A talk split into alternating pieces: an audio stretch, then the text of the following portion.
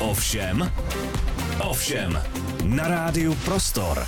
Hezký den, začíná Ovšem s Markétou Rachmanovou tady na rádiu Prostor. Nebudu to dlouho natahovat, protože mým dnešním hostem je mimo jiné, mimo jiné taky moderátor. A pozvat si na rozhovor moderátora je jistota toho, že nebude ticho. Jsi moderátor nebo nejsi moderátor, Honzo Dědku?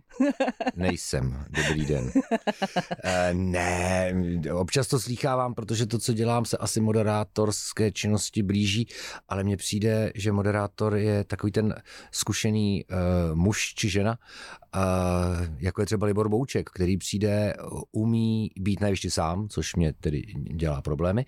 E, já jsem e, párový, e, i na tom jevišti, nebo především, e, který řekne bez zakoktání a zapomenutí jména všech sponzorů, mm-hmm. přivítá generálního ředitele a provede ty lidi celým tím večerem. Je vždy pohotový, vtipný a ví, kde je a proč tam je. A to vlastně se mnou nemá mnoho společného. Já si myslím, že jsem novinář ve své podstatě, což je profese, kterou dělám, nebo dělal jsem třicet let a, a vždycky jsem se na někoho, na někoho jsem se připravil a pak jsem se ho ptal. Mm-hmm. Což dělám do dneška, akorát mm. kdysi to bylo na diktafon a potom přepisované a autorizované, budíš autorizace prokleta. Teď to děláme před publikem, na kamery a bez autorizace.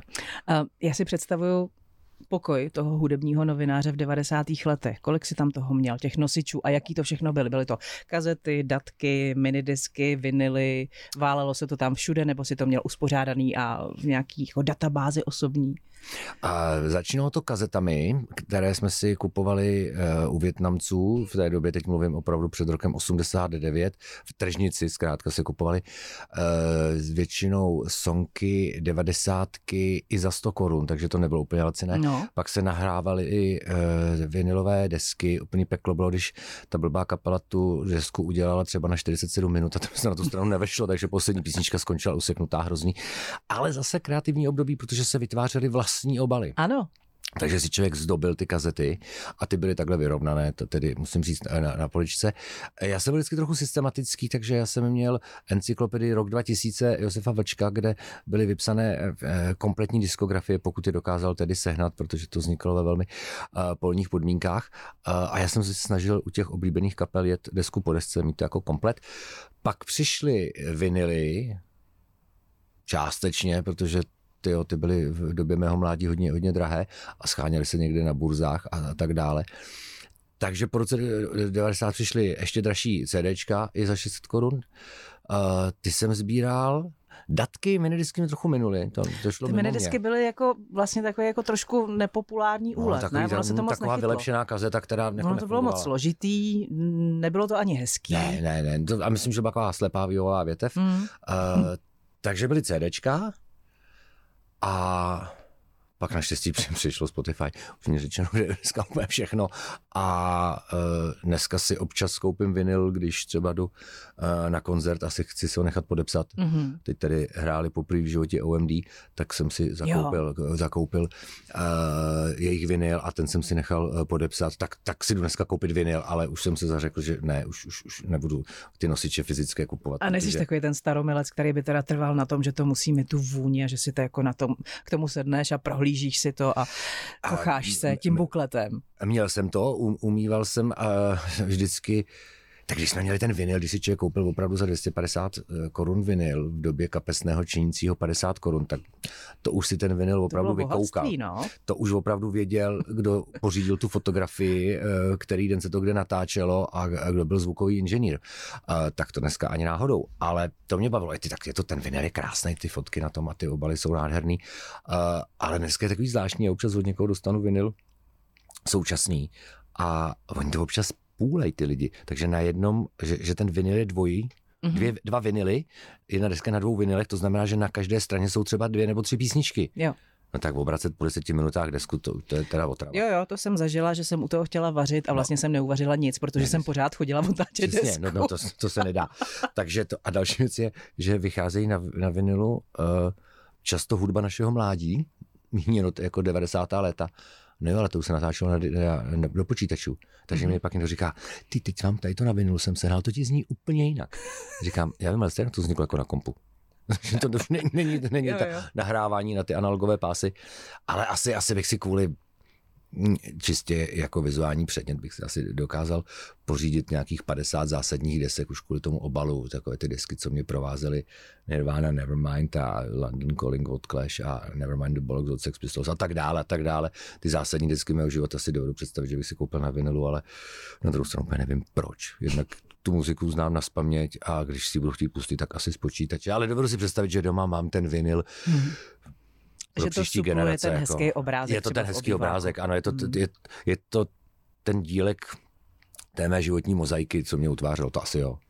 Chodíš v merči těch kapel občas, protože dneska, když se jdeš podívat do nějakého obchodu s oblečením, tak tam přesně visí ty mikiny uh, Nirvana, visí tam mikiny Beatles a nosí to dneska patnáctiletý děti.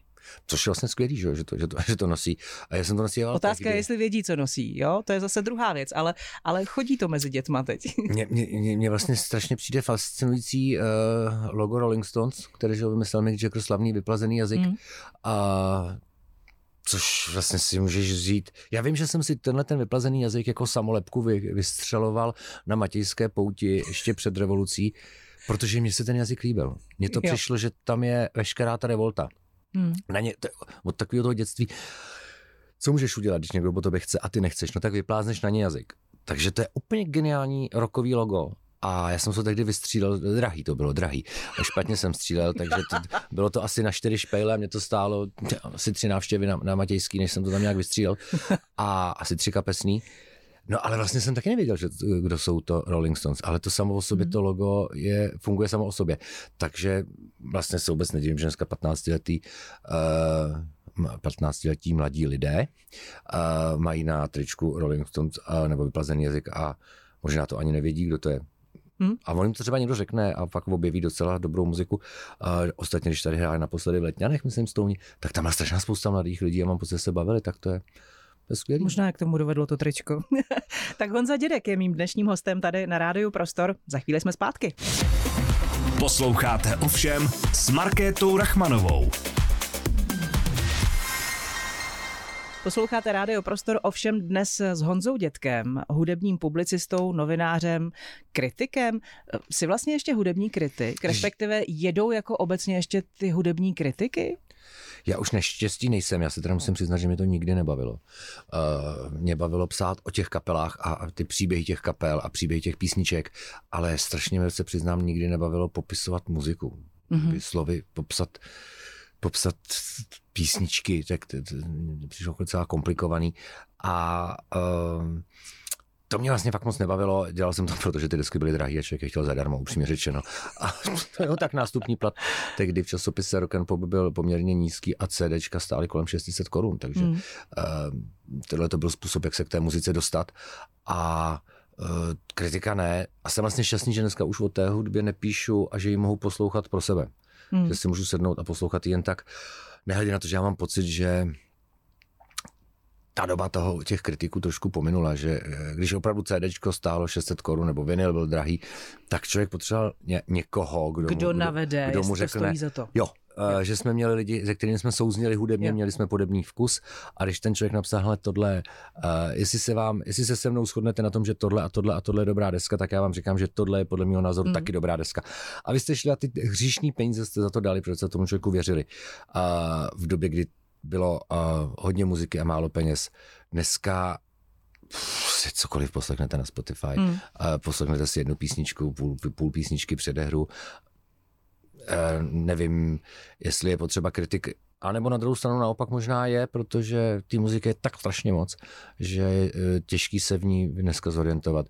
Uh, já občas uh, říkám, že v roce šedesát dva, když debutovali Beatles, vyšlo v Británii sto čtyřicet tři desek. sto čtyřicet tři desek dneska v Británii vyjde za dva dny. Za dva dny, jasně. To znamená, že tehdy jste měli na poslech jedné desky tři dny a dneska máte sedmdesát jedna a půl desky na den. No. Takže asi naopak možná zase přijde doba kritiků, když tak o tom přemýšlím, který vám řeknou, tohle to všechno jako nepotřebujete, to mm. je třikrát zrecyklovaný, starý, nepoužitelný klišé a tak dále. tady tohleto zkuste. Tak to možná, možná jo. Um, Ale já nevím, jestli to vlastně dneska Když tady zajímá. Byli nějaký filmoví tvůrci, tak přesně říkali, že vlastně oni uh, používají třeba C S F D, ČSFD, už mluvím bez háčků, uh, ČSFD jako takovou orientaci. Jasně. Jo, přesně, jestli tohle to mi za to stojí, ani snad na ní ne, co se o tom píše, ale přece jenom jako přečtou si ten preskyt, tu notifikaci toho snímku, podívají si, kolik to má procent, procent a, a podle toho vlastně jedou, že to je nějaká samozřejmě orientace, lehká, letmá, úvodní. Já vlastně dneska nevím, byly doby celkem nedávné, kdy lidi říkali, hele, na to půjdu, tomu Mirka Spáčilová dala ano. Teď nějaký procenta. To už jsem dlouho neslyšel, ale slýchávám velmi často, uh, hele, pojď na to, to má osmdesát jedna procent na ČSFD. A možná, že, že tenhle ten Vox Populi to nahradí, nebo už nahradil ty kritiky, ale nevím, jestli to funguje v té muzice. Neznám, neznám... Um, československou hudební databázi, která by takhle fungovala. To a ne? Myslím, že to není, jako ve světě je to I M D B. A když to funguje na film, tak myslím, že ani na rozdíl od Czech All Music, že to nefunguje. Mm. Nevím, jestli funguje takhle nějaká databáze na hudbu, že bych se díval, jasně Metacritic, kolik tomu dali vybraní kritici. To funguje, ale nejsem si jistý, jestli se tím někdo tak strašně řídí. A recenze koncertů? To je možná trošku jiná kapitola, ne? Když už to jako proběhne, tak vlastně popsat těm lidem, jaký to bylo, jestli se to úplně nepovedlo, anebo jestli to bylo skvělý a teď ta masa druhých lidí přemýšlí, sakra, tak to jsem něco nezvlád, měl jsem tam bejt a nebyl a teďka toho lituju. Mně někdo vyprávěl, že dělali nějaké průzkumy a zjistili, že recenze koncertu nejvíc čtou lidi, kteří na tom koncertu byli. Byli. Aby si ověřili, jestli se shodnou s dotyčným kritikem a aby řekli jasně, tak jsme to slyšeli stejně, anebo začali psát, co to je za pitomce, že ten koncert byl v skutečnosti úplně skvělý. A, a nebo potom říkali, ten kritik jako dostal zaplaceno, když ten koncert byl strašný. Mm. Že to je o té polemice s tím člověkem mm. nejčastěji. Uh, což vlastně se přiznám, že taky se občas přečtu, uh, ale vlastně asi jenom koncert, kde jsem, kde jsem byl a že si říkám, kolego, to jsme byli každý někde jinde. Ale... Tak asi záleží no. na tom, jestli ten kritik k tomu dostal flákotu masa, ne? Třeba? Já myslím, že dneska už je člověk rád, že dostane akreditaci, ale ty, ty doby, kdy, kdy, kdy se... Eh, byly rautíčky. Kdy tak... byly, no, no to, to jsi hluboko v devadesátkách, kdy, kdy se chodilo na, na ksty desek jenom kvůli tomu, že tam byl, tak CDčko bylo samozřejmost, ale že k tomu bylo i velké občerstvení a krabička cigaret, to skončilo. To už skončilo, to už je pase. Ty jsi jako dítě hrál na nějakého kritika nebo moderátora nebo něco, co prostě souviselo jako s tou tvorbou, kterou děláš teď. Tvorbou, s tou prací, co děláš teď. Uh, asi, asi ano. Respektive kritik tam nikdy moc nebyl. Uh, bylo tam, uh, byl tam uh, školní nástěnka, školní noviny, nebo jak to říct, byla to prostě zkrátka A jedničkový formát, který vysel ve škole na, na chodbě. Na nástěnce se psaly noviny, člověk rozložil noviny. Pak tam bylo rozhlasová vysílání, tam jsem, to si pamatuju do dneška, jak jsem úplně neuvěřitelně koktal. Jsme měli spolužačku, která to tam dávala úplně krásně. Takže plynula. Školní rádio. Jako školní jo? rádio tam Aha. bylo. Tom, no, vůbec nevím, co jsme vysílali, ale hm. uh, asi nějaké pionýrské věci, ale to, to byl první kontakt s rádiem. A pak jsem zakládal v sedmé třídě nesmírně originální časopis školní, který se jmenoval Sedmík, v sedmé třídě. A první rozhovor byl s brankářem Jiřím Holečkem. Aha. Ano, to bylo krásné, to bylo kolem mistrovství světa v hokeji v, v Praze v roce osmdesát pět. A teď jsem za ním přišel, to mi někdo domluvil, z příbuzných ten rozhovor, neměl jsem samozřejmě diktafon, tak jsem tam tak jako seděl, na něco jsem se ho ptal, teď jsem se ho snažil zapamatovat, pak jsem to přišel, přepsal jsem to rukou, první číslo vyšlo psané rukou, neměl jsem fotografii, takže v té době vyšel časopis Stadion, kde byla fotografie Jiřího Holečka, tak jsem ji vystřihnul, jasně, nalepil, tím jsem porušil autorská práva všechna a ten, to, bohužel se to nedochovalo, to, co bych to rád přečetl. A pak už mi to začala paní učitelka Křížková cyklostylovat, takže další, eh, další vydání měsíčníku Sedmík už vycházely v nákladu, nevím, třeba patnáct kusů no, na cyklostylovaný a spolužáci to četli.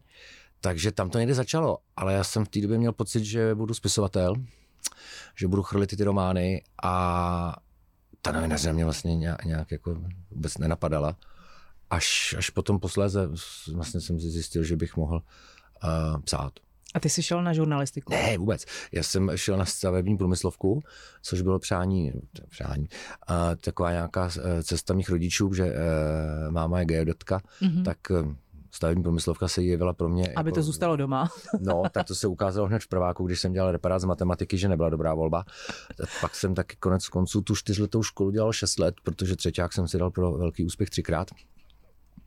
A naštěstí v průběhu třetího, třetího ročníku, tak přišla sametová revoluce a já jsem začal posléze psát do nějakých novin, tak to mě zachránilo. Takže a tam vlastně vznikla nějak ta cesta k té hmm. novinařině. Hmm. Ty jsi v těch devadesátých letech dělal rozhovory s těmi, kterými jsme měli v pokojíčkách na těch plakátech hmm. jenom. A my lepší, kteří si třeba odkroutili nějakou brigádu, tak si to přesně koupili v tom Polsku nebo ve vietnamské tržnici na kazetě. Pamatuješ si na ten úplně první rozhovor se zahraničním interpretem nebo kapelou? Kdo to byl? Kdo byl úplně první zahraniční? Těžko, těžko říct. A... Já se tě zeptám spíš ještě předtím, co angličtina? No hrozná, jasně, jasně. My jsme Protože měli... my jsme jako nevyrůstali ne. úplně v době, kdyby jsme měli přístup k, jako k jazykové vědě a k angličtině. Jasně. A byli to všechno přeorientovaní rusofilové. Ano, si pamatuju na, na dvě věci. My jsme měli na stavební průmyslovce paní učitelku, která přišla na první hodinu, pustila nám Yesterday od Beatles. Mm-hmm. To bylo odpolední vyučování. Načež řekla, poslouchejte, opište si text a odešla, což když neumíš říct ani houdou, joudou, tak poslechnout si ten text úplně není, nej, nebo není nejfilozofičtější o těch Beatles, ale na, když ty slovíčka neznáš, a, tak a, nějaký shadows a podobné věci, a tam člověk jakoby, to pak vyprávě, vyprávě, vyprávěla našim spolužečkám, říká, no dobře, že tady tupí pánové to nevědí, to chápu, ale jsou tam shadows, co pak vy nemáte stíny, vy se nemalujete, tak to, to mě utkvělo, že, že tam jsou ty stíny. A no a s tím odešla, tak to byla angličtina, a pak byla angličtina uh, Prokop's Family, jestli pamatuješ, že vycházeli Pe- Peprník, nebo jak se jmenuje ten autor, jo, jo, jo, oranžová, bledě modrá, fialová učebnice, bylo to čtyřdílné a tam to přece začíná Prokop's Family, že my father is working uh, in J Z D. Uh, tatínek pracoval, pracuje v J Z D, to je, v životě jsem tu větu nepoužil. A o tom, že tatínek pracuje v J Z D, to... A, tak, Tím tak, se nechlubíš normálně, ne, já už ne. vůbec neanglicky. Takže Prokop's Family tam mě provázela, mm, já myslím, že nejenom já, ale t- jako velká část mý generace jsme byli uh, studenti textů oblíbených kapel, takže já vím, že jsme si překládali velmi své pomocí a, a za pomocí slovníků texty Simona hmm. Garfangla, Dylana, právě Beatles, Rolling Stones, Pink Floyd, tak takhle nějak se zdolávala angličtina a uh, takže byla katastrofální, musím říct, nebo v mém no případě. No a když jsi věděl, že tě to teda čeká? Tak... Ne, ale oni byli strašně, všichni ty, ty umělci byli strašně tolerantní. Já, já myslím, že oni vždycky odpověděli, i když se jich člověk zeptal uh, Will was be there, tak si, si ze všech těch možných časů vybrali nějaký a něco odpověděli. A myslím, že i kdyby vůbec nerozuměli, na co se ptáme, tak odpovědí, protože tak ta doba byla taková přátelská a oni chápali, že se hmm. ocitli někam, kde ta angličtina není úplně na, na oxfordské úrovni. Vývil si. A, a vývil si, ano, že, že jsme na úrovni třeba některých ministryň uh, v té době byli a Nějak to, nějak to vlastně tolerovali a člověk se to pak postupem času nějak začal učit mm-hmm. ten jazyk, ale ty první museli být, museli být jako strašidelný. Na druhou stranu tam byla strašná výhoda, že, že ty umělci ty rozhovory poskytovali, což, což tehdy, což dneska už bohužel není, no, ale tehdy, tehdy jednak všichni chtěli jezdit do Prahy na začátku devadesátých let, protože to bylo... Takže natáčel jsi nebo dělal se rozhovory primárně s těma, kteří přijeli sem, nebo si za nima i jezdil ven? I se jezdilo, hodně se jezdilo. Uh, Berlín, Mnichov, Paříž, Londýn, to bylo uh, velmi často.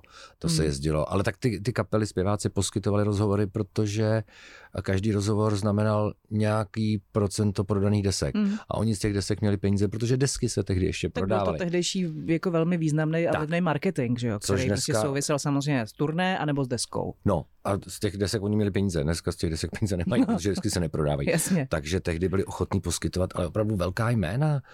Phil Collins, Rod Stewart, Paul Simon, vlastně kdo nás napadne, Pink Floyd, já vím, že jsem dělal rozhovor s Paulem McCartneym, že prostě jako byl ochotný poskytnout rozhovor tehdy, no to si dneska vůbec nedovedu představit.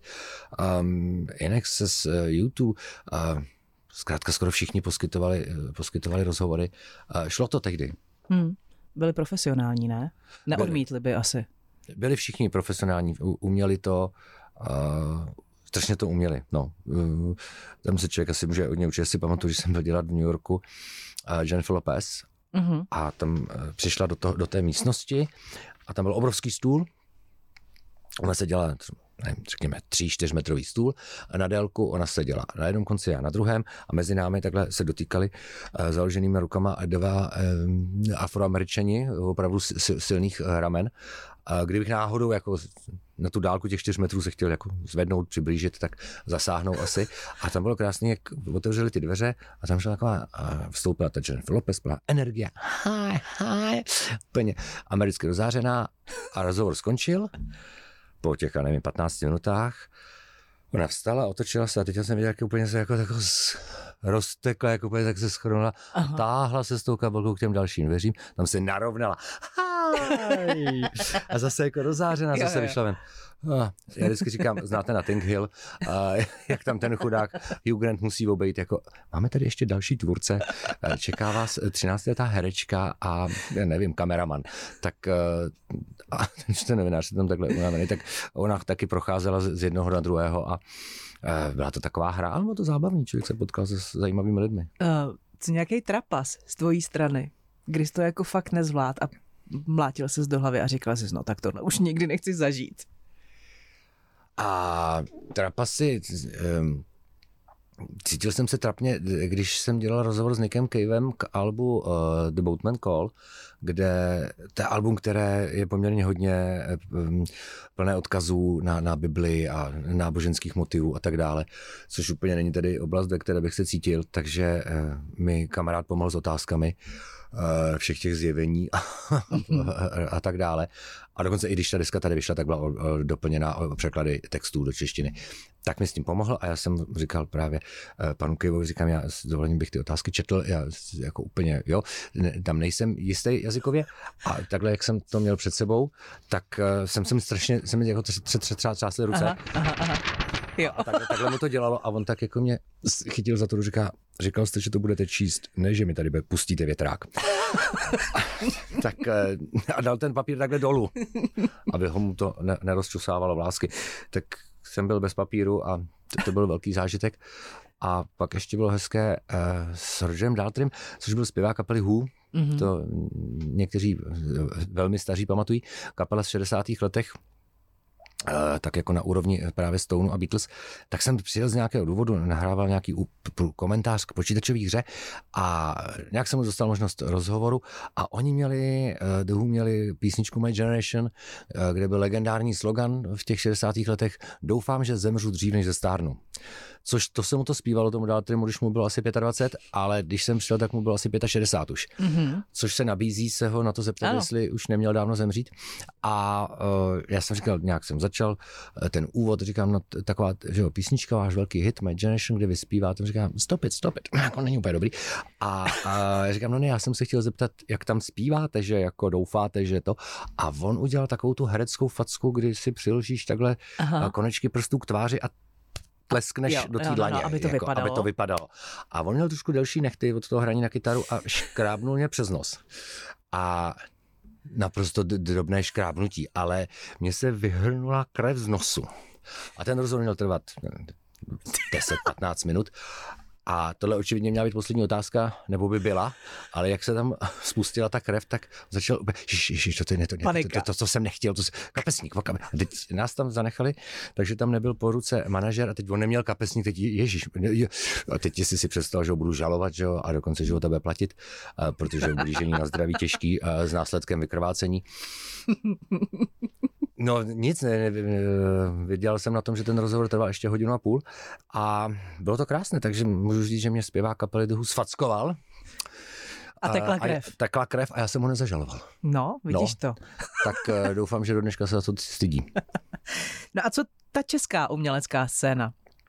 Je to s nima těžší nalákat je na rozhovor, vést s nima nějaký rozhovor, který jako je k něčemu? Je třeba origá, originální to oproti ani tomu, nemyslím, který proběhl předtím. Ale když to vezmu na, na, na ty tištěné rozhovory, tak uh, vždycky víc bavili ty zahraniční, protože to nikdo neautorizoval. Mm-hmm. Uh, oni věděli, že co řeknou, to řeknou. A nebudou to autorizovat, jak by to autorizovali, takže bych to přeložil, ten rozhovor vznikal v angličtině, já to přeložil do češtiny, pak bych to přeložil zpátky do angličtiny, oni by to opravili, abych to znovu přeložil do češtiny.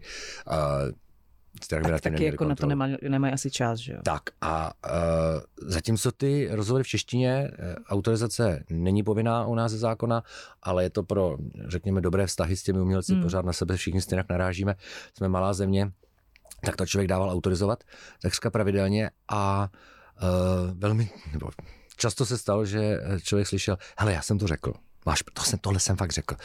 Uh, no jo, ale jako něco tam nemůžem dát.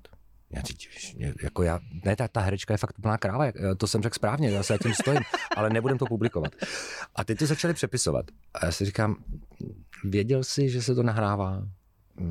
Já jsem se s tím přepisoval. Dobře, no, tak to mě na tom vždycky vlastně jako hmm. uh, trochu vadilo, uh, že u nás mám pocit, že se spolehala na to, já řeknu cokoliv, jsme kamarádi, já to budu autorizovat, v autorizaci to přepíšu. A ono přepisovat rozhovory je trošku těžké, uh, protože jinak mluvíte a jinak píšete. Jinými slovy, když uh, začneme uh, něco psát, tak ta stylistika je úplně jiná, než když se zapíše to mluvené slovo. A ono to občas tam pak jako moc nesedělo, bylo to tak jako naroubovaný. Tak dneska tak se to... k tomu využívá umělá inteligence už, ale ne?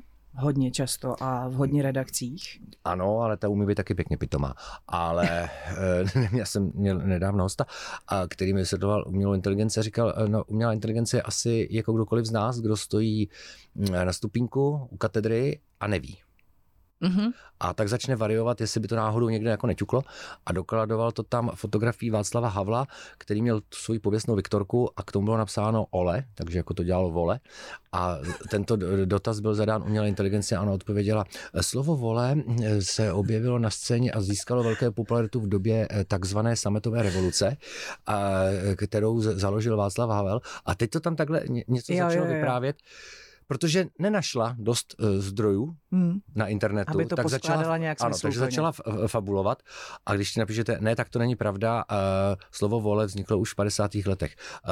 Uh, chtěla jsem říct, že jsem se spletla a teď začne pracovat takhle, takže já bych úplně uh, na to nespoléhal. No, bohužel, když se podíváme na některá periodika nebo webový zpravodajský portály, tak tam mám pocit, že to píše už jenom umělá inteligence. To mám taky ten pocit, ale pak bohužel zjistím, že to píšou normálně lidi. No. Tak. Což je strašný. Co s tím, kde se to zastaví? Nezastaví se to. Nevím, ne, ne, tak mě furt ještě přijde, že třeba je, je, jakoby umět česky, aspoň ty základy. Nejsem žádný, by se slušelo, že? Žád, žádný lingvistický purista, ale, ale takže si tam chybí čárka, vložená věta. Možná vem čert, a, ale takže ně, některý, teď mi někdo psal, dávali jsme soutěž o, o, o lístky na koncert a tam mi někdo napsal, Uh, kdy dostanu tu výhru. Mm-hmm. Já říkám, uh, tu výhru s Y dostanete během čtrnácti dnů. Děkuji za tu výhru, je to moje první výhra. A vždycky vlastně někým I, takže to nebyl překlep. A navíc ono měkké I a Y není úplně na té klávesnici vedle sebe, ale mně přijde, že aspoň t- bychom mohli ně- něk- některé některé věci. Mm. Aspoň ještě chvíli, nebo moje generace s tím asi chce jako umřít, že to ještě je důležitý. No třeba to nebude důležitý, třeba to změní. Uh, Uvidíme, říká Honza Dědek, který je mým dnešním hostem ve studiu Rádia Prostor a za chvíli jsme zpátky. Posloucháte Ovšem s Markétou Rachmanovou. Posloucháte Ovšem dnes s Honzou Dědkem. Honzo, komerční hudební rádia. To je takový formát, který má ještě podle tebe budoucnost? Tak pořád tady jsou, tak asi. No, jo, jsou ale, ale a um, pak je tady taky Spotify, kdy si samozřejmě všichni tvoříme ty playlisty a uh, jedna skupinka lidí říká, no rádia, to už je prostě mrtvý médium, druhá skupina na něj nedá dopustit. Posloucháš rádia vlastně? To, to, co říkáš, já jsem slýchával uh, strašně dávno, nebo to se tak přece traduje, že, že televize se říkalo, že zabije rádio, protože televize je z obrázky a k čemu tedy. A tam se taky písničky dají pouštět a je tam to slovo. A, a pak, že uh, video, že zabije televizi, všechna ta média tady jsou a, a poměrně úspěšná. Uh, já jsem zkoušel si projít, uh, kdysi na rádiu jedna a, a tak dále, uh, v rádích a v Českém rozhlase jsem něco vysílal. Já se přiznám, že úplně nejsem rozhlasák typický. Uh, mě jednak, uh, pokud mám vysílat do mikrofonu a tam nikdo není, tak mě je smutno. Že nemáš a, tu zpětnou vazbu. Hmm, hmm. Mě to připomíná období, kdy jsem psal do, do, do tištěných médií, že tam něco napíšeš a nevíš. A nevíš. Hmm. A druhá věc je, já vím, že primárně komerční stanice není od toho, aby někoho vzdělávala v nové hudbě nebo aby pouštěla muziku, že tam je od toho, aby vyplnila čas mezi dvouma reklamními spoty, a, což je naprosto legitimní. Ale jednak jsem zažil období uh, rádia jedna, kdy se vysílal bez playlistu, takže každý pouštěl, co měl rád a co zrovna nového oslyšel a objevil, což mě přišlo velmi inspirativní. A za druhý, já, já vlastně nechci, aby mě někdo vybíral muziku. Já mám no. pocit, že té muziky je tak strašně moc a mě víc baví asi algoritmy na Spotify, které Aha. zjistí, co poslouchám, co jsem si uložil do knihovny, co jsem si olejkoval a řekne, hmm. a to jsou už strašně sofistikované algoritmy, na kterých pracují tisíce inženýrů. Uh, a jsou tak chytré, že když si poslechneš dvě desky Rolling Stones, tak oni ti nenabídnou třetí desku Rolling Stones, ale nabídnou ti Small mm. Faces nebo nějakou kapelu z té doby příbuznou zvukově a tak dále. A ty najednou posloucháš už třetí hodinu kapely, který jsi v životě neslyšel, ale všechny se ti líbějí. Mm. A to mě když už tak baví. Jinak já se snažím sednu, píchnu uh, mobil a poslouchám desky, které jsem si stáhnu, že si chci poslechnout. Uh, vyšel, vyšel, nevím, nové album někoho a chci se ho poslechnout. A mm. Mě, mě nebaví vlastně poslouchat rádio, uh, nebo alespoň mi to nebaví v muzice, ve které se nějakým způsobem trochu orientuju. Rád si pustím jazzové rádio nebo rádio klasik, kde uh, vlastně nevím, co bych si měl poslechnout za desku, protože se v klasice a v opeře tolik neorientuju, ale že bych si jako m, chtěl slyšet po, po, po dvanáctý uh, nějakou kapelu, což na to je specialista Český rozhlas, kdy furt poslouchám, mám pocit těch asi dvacet nahrávek furt dokola. Mm. Fakt no. nechci. A třeba práce hudebního dramaturga v rádiu tě někdy nelákala? Nebo zkusil to na tebe třeba někdo, hele, ty o tom hodně víš, pojďme do týmu? Ne, to nikdo myslím neskoušel mm. a mě by to asi ne- nebavilo někomu vybírat hudbu. Hmm. Mě to bavilo, říkám, na tom rádiu jedna na začátku devadesátých let, kdy, kdy člověk, kdy jednak jsme tam byli všichni trochu vyprofilovaní, že ten pouštěl uh, taneční hudbu, ten pouštěl kytarovky, ten pouštěl hardcore a tak dále. Uh, a vlastně myslím, že jsme i podle toho trochu byli poslouchaný, kdy věděli, jo, tenhle ten člověk má rád ty, ty britské kytarovky a ten mi tam bude hrát My Bloody Valentine a, a kde si co si a, a ten bude hrát avantgardu a tady ten hodně alternativní muziku a, a tak dále. A mm, myslím, že jsme tam reprezentovali nějaké žánry, tak si člověk trošku připadal e, naivně, jako jakýsi vyrozvěz, říká, teď vám pustím úplně novou kytarovku, jejich první single, který jsem si přivezl z Británie, tak, tak to mě bavilo, ale to, taky, taky už tam dávno tady ta svoboda není e, a asi by to nemohlo fungovat. Mm. Na druhou stranu, um... byť někdo může pohrdat tím, jak se komerční hudební rádia staví a vlastně jak ten playlist je dělaný, uh, jde naproti tomu, co ten posluchač údajně, teda údajně chce slyšet, protože samozřejmě každá písnička probíhá uh, nějakým testováním, kdy prostě na patnáctivteřinovým vzorku um, někdo ti řekne, ano, to se mi líbí, to chci, aby mi to rádio od pondělí do pátku a do neděle obzvlášť jako hrálo čtyřikrát, pětkrát, šestkrát denně, uh, tak byť proti tomu někdo může jako přirozeně bojovat a vzdorovat, tak pak se podíváš na ty mainstreamové hudební festivaly, kde přesně jsou tyhle ty kapely a ti interpreti, kteří ty komerční stanice plní od rána do večera. A tam těch lidí je hodně a evidentně se jim to líbí. Určitě. Já, já myslím, že udělat dramaturgii rozhlasu je, je strašně sofistikovaná práce a je, je, podléhá to asi spousty zkoumání, měření a tak dále. Občas jsme o tom vyprávěl Josef Vlček, který takhle naprogramoval, postavil řadu komerčních rádií tady v té zemi a klobouk dolů před tím, před tím, kdo to umí. Mimochodem, Josef někde vyprávěl, že průměrný posluchač má v hlavě hard disk na zhruba čtyři sta nahrávek. To není výzkum jenom z Čech, to je mm. celosvětový. A těch čtyři sta nahrávek naplní poměrně brzo. Ano. Někdy, někdy kolem puberty. Uh, to jsou ty písničky, které si všichni pamatujeme celý život a slyšíme jo, jo. Pře- v předehru. Jeden takt z předehry a už to umíme nazpaměť. A ty další písničky, které pak bychom chtěli na ten hard disk nahrávat, uh, údajně musí být velmi podobné. Některé z těch čtyři sta písní, mm. anebo to musí být něco úplně, úplně odlišného. Mm. Ale už tam ta uh, plasticita těch uh, dalších písniček moc není velká. Takže uh, máme těch čtyři sta písniček. Pak si myslím, že nás ta hudba trochu přestává bavit. A to vlastně asi mám taky trochu podobně. Jsem jako u sebe zjistil, že uh, já občas poslouchám dneska uh, současnou muziku a říkám, no a tohle všechno znám. Jako jenom to znám z těch předchozích vydání. Já, já znám originál o Beatles, o Oasis, Stone, tak já to nemusím slyšet dneska v patnácté Tak ono co taky pořád vymýšlet. Právě. Takže, takže, takže chápu, že se ty písničky dělají pro novou generaci, anebo pak jsou rádi až nastavený pro přesně pro generaci, tak si pustím beat a tam je furt jdou ty písničky, těch čtyři sta, co mám v hlavě. A taky se mi to asi bude líbit. Já myslím, že to je velmi sofistikovaná záležitost rádio a ne, nedivím se, že, že vždycky rádia vytvářely ty hvězdy a pak se na ně chodilo na koncerty. Hmm. Um, kam směřuje podle tebe česká současná hudba? A když se podíváme na uh, nominace, třeba teď cen Anděl, který jsou před námi, tak Viktor Šín má nejvíc nominací, kapela November Second, což je kapela, která tady byla přece už před dvaceti lety minimálně, ty to budeš vidět přesně, v roce dva tisíce dvacet čtyři. Je to v pořádku a je to správně?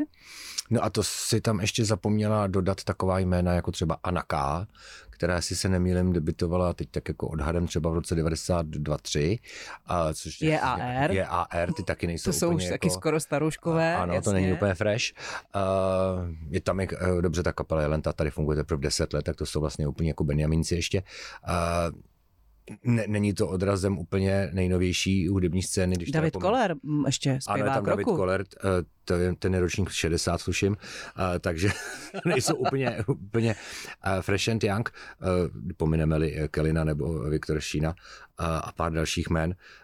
Ale na druhou, takže já jsem si taky říkal, to nesvědčí o tom, že by tady na, na té nové scéně se objevilo něco nového, převratného, úžasného. Někam, ne? Ale když se člověk podívá na letošní ceny Grammy, takže by tam viděl nějakou spoustu úplně nových začínajících jmen uh, i, i v kategorii objev, tak, tak to taky ne. Byť pokolik, pokolikáté tam vyhrála Taylor Swift a um, my, když jsme s Danou Hábovou uváděli ceny Grammy tady uh, pro české uh, posluchače a diváky, tak uh, já jsem, jsme dělali asi osm let a to bylo skoro každý dva roky úplně ta samá jména. Hmm. Uh, jakmile nějaká úspěšná country kapela, takže tam byly akcentované hiphopový a country uh, kategorie, protože to bylo z Ameriky, tak uh, to tam bylo skoro pravidelně. Hmm. Pořád se to točilo, točilo pár jmén. Takže já myslím, že ve světě to není úplně nějak jinak, takže a možná, že prostě ty mladší holte natočil lepší desku, nežli David Koller, A R, Anaka nebo, nebo November Second, který tady opravdu fungují už strašnou dlouhou. A není to třeba v tomhle případě taky tím, že ten akademik je průměru padesátník? Já se úplně ne, přiznám, že neznám složení akademiků, kdo všechno tam je. Měli by tam být samozřejmě i mladší lidi. Otázka je, do jaké míry eh, mladší lidi zajímá muzika. Ta anketa. Ta, an, ta anketa a i ta, i ta muzika eh, jako vědní obor, nebo jak to mám nazvat, eh, kdy je to opravdu... Eh, my jsme se tady na začátku bavili, že my jsme tu muziku poslouchali, takže jsme znali texty, že jsme viděli, kdo byl producent. Mm-hmm. Já myslím, že dneska se hudba a mladší generací, a to neříkám, že špatně, poslouchá víc eh, jako líbí, nelíbí. Mm. A že nevím, kdyby se dělala anketa, jestli mladí poznají obal desky té kapely, tak asi ne. Na druhou stranu, to je třeba možná správně, možná to dneska opravdu jenom nějaká kulisa, ta muzika, kde si jsem četl, že ještě v osmdesátých, myslím, že v polovině devadesátých let ve volnočasových aktivitách byla muzika naprosto jednoznačně na prvním místě. Nejvíc se poslouchala o volném čase muzika. Dneska je muzika na čtvrtém až pátém místě. Jsou tam počítačové hry, mm-hmm. chaty a tak dále. Dokonce i sport.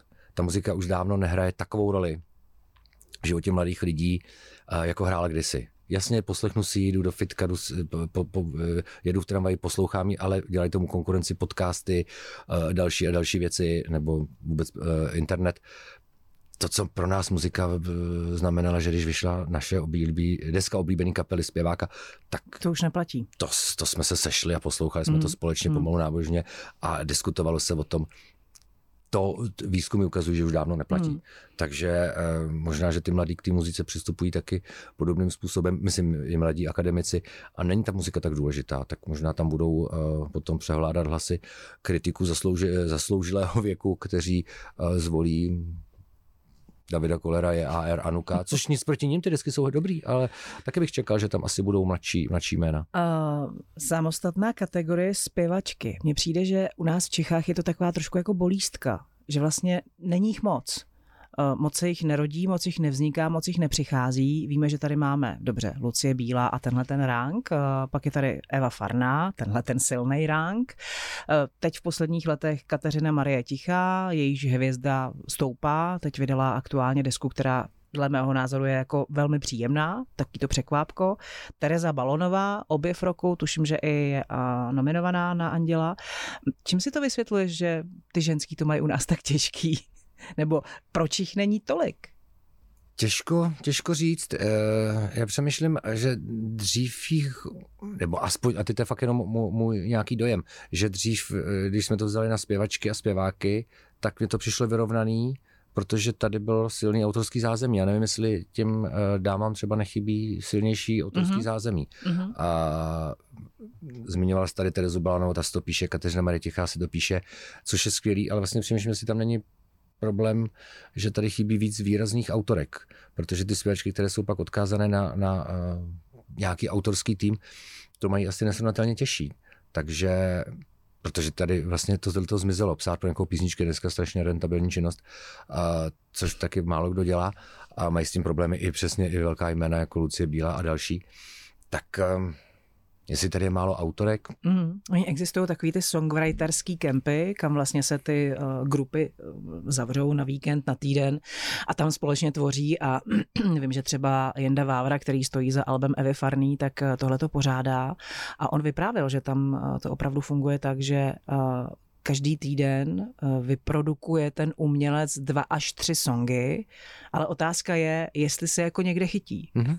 Jestli vůbec jako je tam nějaká budoucnost, nebo jestli si tam tak jako, že byli hezky na chatě, tvořili a, a něco z toho vzniklo, ale vlastně to nikdo nezaregistruje. Je to možný, ale je to otázka opravdu, jak jsme zmiňovali, jestli ještě ta muzika hraje takovou, takovou roli. Mm.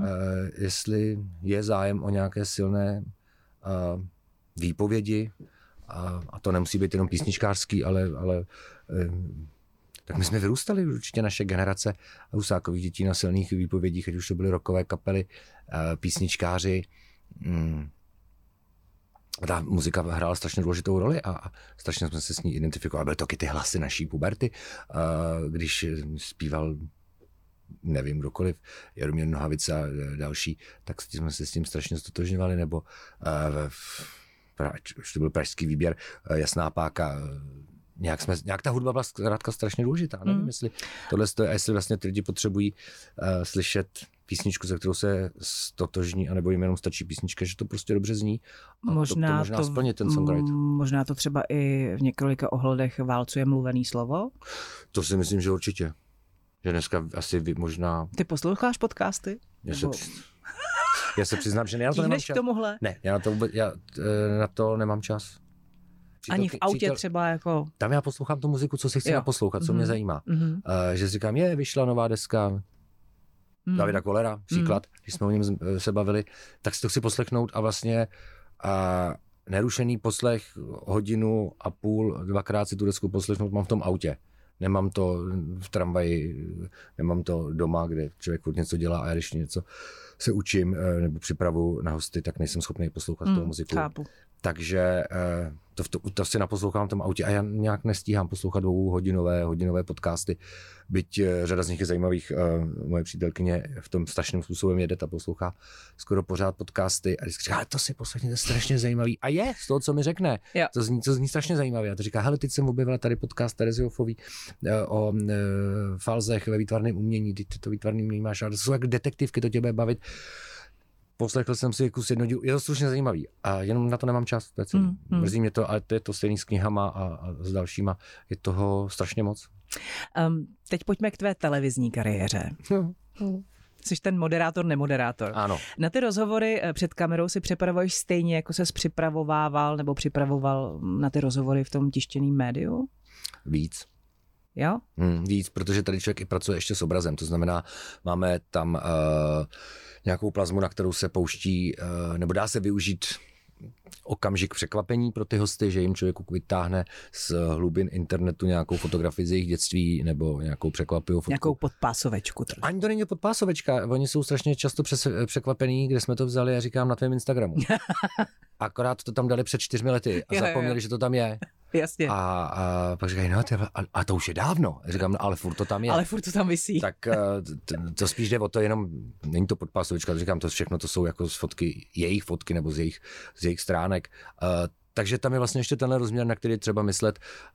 Uh, no a Další věc je, asi tady ta příprava je pečlivější, protože se to nedá zopakovat. U těch tištěných médií nebo rozhovorů pro ta média, člověk, když se to nepovede, říká, hele, pojďme se sejít ještě jednou. Mm-hmm. Ten rozhovor je takový, není to tam ono, ještě bych potřeboval něco, je to řídký, pojďme ještě se sejít mm. jednou. A pak se z toho něco vytvořilo. Tady ta možnost není, tady to je před lidmi, což jsem teda na jednu stranu chtěl, ale na druhou stranu se to nedá vzít zpátky. Teď tady třicet minut. Hmm. Takže se snažíme, aby ta příprava byla maximálně uh, pečlivá, aby člověk mohl využít úplně všeho, protože toho času tam není nazbyt. To publikum tam hraje pro tebe důležitou roli? To, jak se tváří, jak to hodnotí potleskem, jak třeba někdy ani nereaguje, tam, kde si myslí, že přesně stoprocentně zareaguje? Myslím, že je to nejdůležitější součást toho, je to publikum, měl bych říct ty hosti, ale myslím, že to publikum tam hraje ještě něco větší roli, protože i ty hosti, protože jsou často z řad umělců a jsou na publikum zvyklé, tak před publikem uh, začnou víc hrát, nebo uh-huh. dej jim o to, že uh, aby se dočkali reakce publika, nebo aby zaujali, aby nějak pohnuli uh, s tím publikem. Kdyby tam nebylo, tak ten rozhovor bude vypadat mezi námi dvouma úplně jinak. Hmm. Takže to publikum tam je strašně důležité a já vždycky říkám, že to publikum by se měl člověk pokusit zabavit nebo zaujmout. Jedno tady z těch dvou Z, nesmí to Zko přepadnout do toho N, což je ta nuda a to, to je totálně cítit. Člověk strašně cítí z toho publika, jako teď, teď se trošku nudíme. Teď se nudíme. Tak když to začne být zábavný. Tak, naštěstí, nebo zajímavý, to může být, to může být zajímavý, ty Aha. lidi můžou ani nedutat a někoho poslouchat. A to je stejně pro ně vtahující do děje, jako když se smějou. To ne, nemusí to být nutně, že by to tam lidi prochechtali těch sto dvacet minut toho pořadu. Uh, oni opravdu můžou být jenom zaujati uh, vyprávěním, myšlenkama, um, čímkoliv, když tam přijde vědec, doktor a tak dále a vypráví hmm. něco, uh, tak můžou být zaujatí. Ale nesmí se nudit. A oni nejsou teda děti, aby se semrali, odešli nebo začali šust, no tak ne šustě, bombónama to šustě i tak, ale... Tak mobil můžou vzít do ruky, můžou vzít to je mobil. Takový ukazatel, jako když tak, se tak, někdo tak. nudí, tak má v ruce mobil. Ano, tak, tak to jsou schopní udělat. Takže člověk okamžitě cítí a teď se nudí. A co s tím? A tak se snaží hledat jiné téma, které by mohlo třeba zaujmout. Takže to publikum je tam strašně důležitý. Hmm. Mimochodem, zakázal bez telefony na koncertech? No, a, tak samozřejmě mě to vadí, když si chci natočit tu kapelu a přede mnou je padesát mobilů, že? A kazí mi to záběr, to je, jako bych zakázal okamžitě. Ale no třeba když tady byli v Praze, všichni. Když byli v Praze Plesíbou, tak před koncertem měli takový prohlášení, prosím vás, nechte ty telefony tam, kde je máte teď a vůbec je neukazujte, protože jako bylo by fajn, abychom si to užili jinak. Jo, a bylo to už víckrát řečeno, myslím, že i Adele to někde říkala, hele, jo, dívej, dívej, se, dívej se na mě, já jsem tady, hmm. nemusíš se na mě dívat přes, přes displej mobilu. Chápu ty umělce, dívat se do spousty dozářených uh, mobilů musí být strašně frustrující. Na druhou stranu nějak máme pocit asi všichni, že tady musíme zanechat digitální stopu, takže se musíme natočit a udělat si to selfiečko s tou Adele nebo s Placebou nebo s kýmkoliv. Jako... Taky jsem tam byl. Ano, byl jsem tam, bylo to cool a za mnou, za mnou je Adele, jako hej, za lístek jsem dal čtyři sta euro, hej. A, asi to tak, um, asi takhle prostě dneska žijeme, no, ale mm. je, je, to, je to otravný, ale tak... No, jsme toho součástí. Jsme toho součástí. Ta dramaturgie těch tvých hostů v televizi tady přímo za tebou, nebo jenom hmm. za tebou? No, bohužel jenom za mnou. Takže jestli jste nespokojený, tak to tomu. A byl někdo, kdo tě několikrát odmítnul? Ježíš, strašná spousta lidí odmítná. Fakt? Hmm, určitě.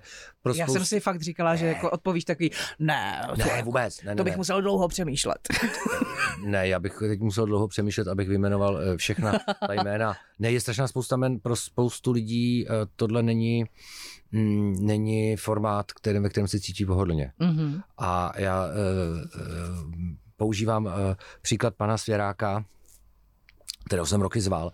A on mi říkal, no ale tenhle pořad je postavený na tom, že na tom jevišti je člověk okamžitě rychle pohotově vtipný. Ale já ty vtipy, co znáte z těch mých filmů, ty jsou poctivě vysezené. A pak takhle zazvoní. Jo? Jsou, jsou peč, velmi pečlivě mm. vybroušené. A to já nedávám narychlo, já, to, to je vysezené. A říkal, proto mě ten formát nesedí. Mm-hmm. A tomhle já rozumím, spousta lidí vám řekne, já se tam necítím. Uh, je to ku podivu velmi často u herců, kteří říkají, já hraju každý večer na scéně divadla, dívá se na mě pět set lidí, nemám problém. Mám text, jsem narežírovaný, mám kostým.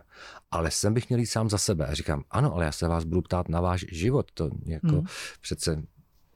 Uh, je váš život, ten znáte, to, to, to znáte možná lépe než ty divadelní texty. Říkají, no a to už je pro mě nekomfortní. Já jsem ve své podstatě introvert, mm-hmm. který se mění v extroverta, když se převlíknu do Richarda třetího. Ale abych tam sám seděl a mluvil o sobě, a ne nic nepříjemného, prostě jenom abych se vzpomínal na dětství nebo vzpomínal, jak jsem hrál tady Hamleta, mně to není příjemný. A těch mm. lidí je, co chceš jmenovat, já bych chtěl z hostů si pozvat Pavla Kříže, Jaromíra Dulavu, Stanislava Majera, Lukáše Vaculíka, pana Nárožného, pana Svatopulka Skopala, mraky. Teď bych mohl asi vyjmenovat opravdu mm. padesát lidí, které bych mm. strašně chtěl a který mi říkali, pan Zatoranský, jsem ho oslovoval nedávno, říkal, no už, no, já nejsem, já nejsem vtipný. Pana Tepfra jsem chtěl, když měl... A to je zajímavé, měl... že to všichni mají jako spojený s tím, že musí být vtipný, že? Což, což... No ale před chvilkou jsme se o tom bavili, že, že hmm. to publikum se má bavit. Jo, jo. Říkám, nemusí se bavit, pojďte jim říct něco zajímavého. A vždycky se bavit nebudou. Ale je to pravda, mají to tak lidi, dokonce to tak mají i PRisti. Když mi doporučují hosta, tak píšou, a je vtipný. Mám tady, mám tady doktora, který je primářem na onkologii, ale je vtipný. A umí vždycky. mluvit. A umí mluvit, to tam opravdu se píše. A možná jsem to sám vytvořil tím, že se vždycky ptám, a umí mluvit. A, ale je to, je to vlastně k tý talk show asi nějaký ten humor. humor to patří. Asi znám, no. To, to, to, to tak asi je. A, a spousta těch herců má ten pocit, říkají, ne, já na to nejsem. Já, mm. Tohle to není můj formát. A některé se podařilo po letech nějakým způsobem přesvědčit, třeba jestli by nebyli nakonec ochotní přijít. Ale jak říkám, já dám dohromady padesát men, které bych okamžitě chtěl. Mm, mm. A nedaří se. Uh, třicátého března zažiješ přímý přenos, no. protože budeš spolumoderátorem cen Anděl uh, na České televizi. Um, bude to první živák, který v televizi budeš dělat? Určitě. A jo. co to s tebou dělá? Teď, když máme jako ještě hodně, no hodně dlouho. Ono tak, to uteče. Samozřejmě je tam zvýšená spotřeba Lexaurinu a Stilnoxu a podobných prášků na spaní a uklidnění. Ne, nevím, nikdy jsem to nezažil. Ono to letos vlastně bude poprvé s publikem, který si na to může koupit lístky, pokud jsem to správně pochopila. No právě, protože... teď budou vrátit vstupní po nás. To je, to je první jo, předtím, hrozba. Jako tam byly zadarmo, takže... A druhá hrozba, že tam všichni budou sedět s těma, te- nebo stát s těma telefonama, že? Protože se třeba nebudou jako dostatečně bavit. Tak přišli jsme jako na hudební výkvět České republiky a je to nuda.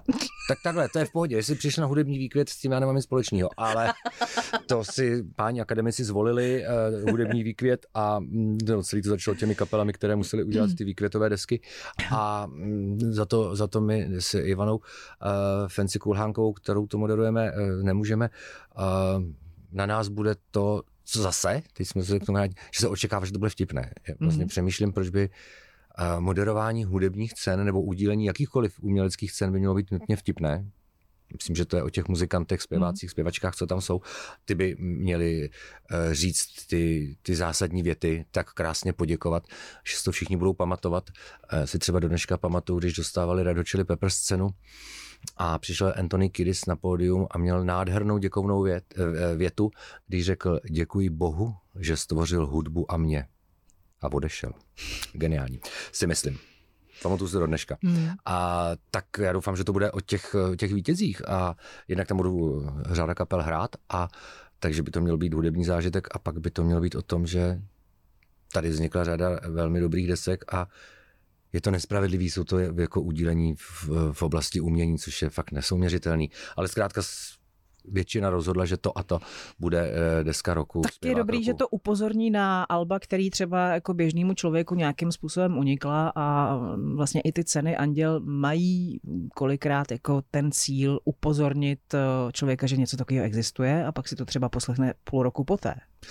Kéž by to tak bylo, já bych si to přál, nebo myslím si, že ten smysl těch cen takový je a mělo by to tak být a já doufám, že, tak, že to upozorní, tak asi většina lidí, co se na to bude dívat, bude znát Davida Kollera, ale možná někdo objeví, jak jsme se bavili, Viktora Šína s Kelinem, nebo možná mm. Terezu Balonovou, a která tam je tuším nominovaná, řekne si, hele, ta holka je šikovná na tu mm. kytaru, a jaký dělá písničky, to je fakt bezvadný. Kéžby, já myslím, že v tom je ten princip těch cen, nebo aspoň jak já ho vnímám, že to není o tom, kdo je lepší, mm. jak chceme porovnávat, jako kde je lepší muzice, ale že to má upozornit na, na, na zajímavé desky, nebo na desky, o kterých si myslíme, jsou fakt skvělý. Koncert, který by si chtěl letos stihnout? A o kterým už teď víš, že prostě je a máš ho třeba i jako v mobilu poznamenán, tam musím. Takhle jako guilty pleasure na závěr, jo? A ano. Ne, já se asi bohužel nedostanu z časových důvodů, ale chtěl bych vidět uh, a nemám lístek a možná, když dostanu hypotéku, tak bych ho mohl od překupníku i sehnat nakonec. Tak na na Adele do Vídně? Ne. Do Mnichova, promiň. Na Taylor Swift. Na Taylor Swift. Mm, já, já ji mám rád. Od první desky, ještě když to byla holčina s kudnatýma vláskama, co zpívala písničky jako Tim Egro, uh, o slavným že, country zpěvákovi byl její první mm-hmm. single.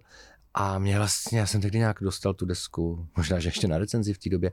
A mně přišlo, že je to šikovná holka, která si sama píše písničky, tehdy bylo šestnáct třeba. A, a přišlo mi to vlastně zajímavý. A pak jsem ji nějak celou dobu sledoval, pak jsem z toho měl nějakou, nějaký období, že jsem tak jako nosil na tričku Taylor Swift. Všechny to tak trošku uh, buď překvapovalo nebo pohoršovalo a to mě na tom bavilo. A dneska jsem zjistil, že ji poslouchá asi úplně každý. A myslím, že to dělá výborně. Hmm. Jsme se bavili s Ondřejem Látkem, čili Xindlemix a s dal, řadou dalších lidí, u kterých mě překvapilo, že, že poslouchají, a, a, poslouchají Taylor Swift, tak a, mm, chápu to a to bych chtěl vidět naživo. Já jsem ji viděl dvakrát v rámci nějakých předchozích turné v Německu a teď jsem viděl dvakrát to Eras Tour v kině a to bych chtěl vidět, myslím, že to je fakt šikovná. Na Colors of Ostrava bude Lenny Kravic, jak myslíš, že tohle dopadne? Umí to ještě živě Lenny Kravic? Já myslím, že mohlo být dobrý, ne? Já jsem ho viděl tyjo, ve sportovní hale, to teda jako dávno, dávno. A i když tady byl nějak poměrně nedávno, mám takový pocit, ne, nebo nějak mám mi v hlavě. A, a já jsem ho kdysi viděl a mě to bavilo, je to rock'n'roll. Tak ježišmaré, jestli se začneme vracet k kytarám, tak to bude docela hezký. Depeche Mode, svůj, já nevím kolikátý koncert vlastně, teď, ne, teď zanedlouho, v únoru, v Outu aréně. Přiznám se k hrozné věci, mě tahle kapela vždycky míjela. Viděl jsem ji naživo. Možná, kdybych ji viděl v tom osmaosmdesátém, když tady hráli. Když to mělo tu euforii hmm. toho zakázaného ovoce. A byl to první, nebo jeden z vůbec prvních historických jako koncertů zahraniční kapely tady v dob komunismu, tak to asi by mě by se mnou zasvědčilo a asi by mě to hodně změnilo život. To jsem neviděl, na to jsem byl tehdy, mi bylo šestnáct. Uh, to, nemá je starších sourozenců, nevím, kdo mě na ten koncert vzal. Tak to by mě asi hodně, hodně poznamenalo, ale to jsem neviděl a já se přiznám, že v té době mě mm. bavily kytary. Já jsem poslouchal Cure a, a, a pankáče a tohle na mě bylo trochu... Mm. Nebo ty raný, raný Depeche Mode, když takový ty klasický synťáčky, tak mě to nějak trochu mělo. Já jsem směřoval tehdy k tomu, k tomu rock'n'rollu víc a, a pak už vlastně jsem nějak nikdy nechytil tu vlnu mm. té kapely. Znám ty jejich desky, respektuju, ale uh, viděl jsem tu kapelu naživo, ale že bych musel chodit na každý jejich koncert, to nemám. E, tak prosím tě, ať se ti povedou ty Anděle. Děkuji moc, budu se snažit. Ať se ti splní ta Taylor Swift. A... Můžete na mě udělat sbírku. Dál. A ať ti odmítá co nejméně hostů přijít do sedmi pádů. Vyřídím jim to, že jim to zkazuješ. A ať se všichni baví. Ideálně. Doufám, že jste... Se, se neunudili k smrti. Tak to byl Honza Dědek, můj dnešní host tady na Rádiu Prostor. Děkuji, že jsi udělal čas, ať se ti daří. Já moc děkuji za pozvání, ať se taky daří. w w w tečka radio prostor tečka c z, taky repríza dnes po patnácté hodině a všechny podcastové aplikace. Tam nás najdete. Markéta Rachmanová se loučí, přeji vám hezký den. Ovšem, ovšem, na Rádiu Prostor.